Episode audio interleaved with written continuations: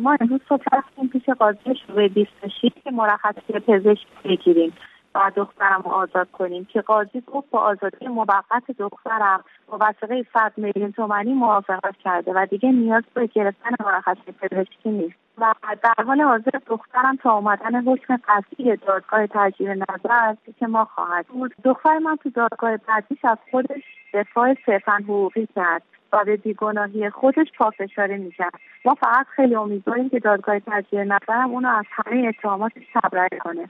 و در حال حاضر با خانواده خواهد بود و ما پیگیری مسائل سلامتیش هم هستیم. در در مورد مسائل کسی هم که وکیلمون گفت بود پیگیری قانونی می‌کنیم. در خبرها بود که قنچه به یک سال زندان و دو سال ممنوعیت خروج از ایران محکوم شده. آیا این خبر رو تایید می‌کنید؟ بله بله بله. خانم مشتاقیان وکیل تازه گرفتین. وکیل بله. تازه دخترتون چه کسی است؟ نه نه هنوز وکیل نگرفتیم ما. خیال دارین آیا بدون وکیل تقاضای تجدید نظر کنید یا خیال دارین وکیل بگیرین؟ نه نه حتما دادگاه تجدید نظر میره منظورم اینه که وکیل هم استخدام خواهید کرد برای رفتن به دادگاه تجدید نظر؟ احتمالا بله. بله. وکیل می‌گیریم برای دادگاه تجدید نظر.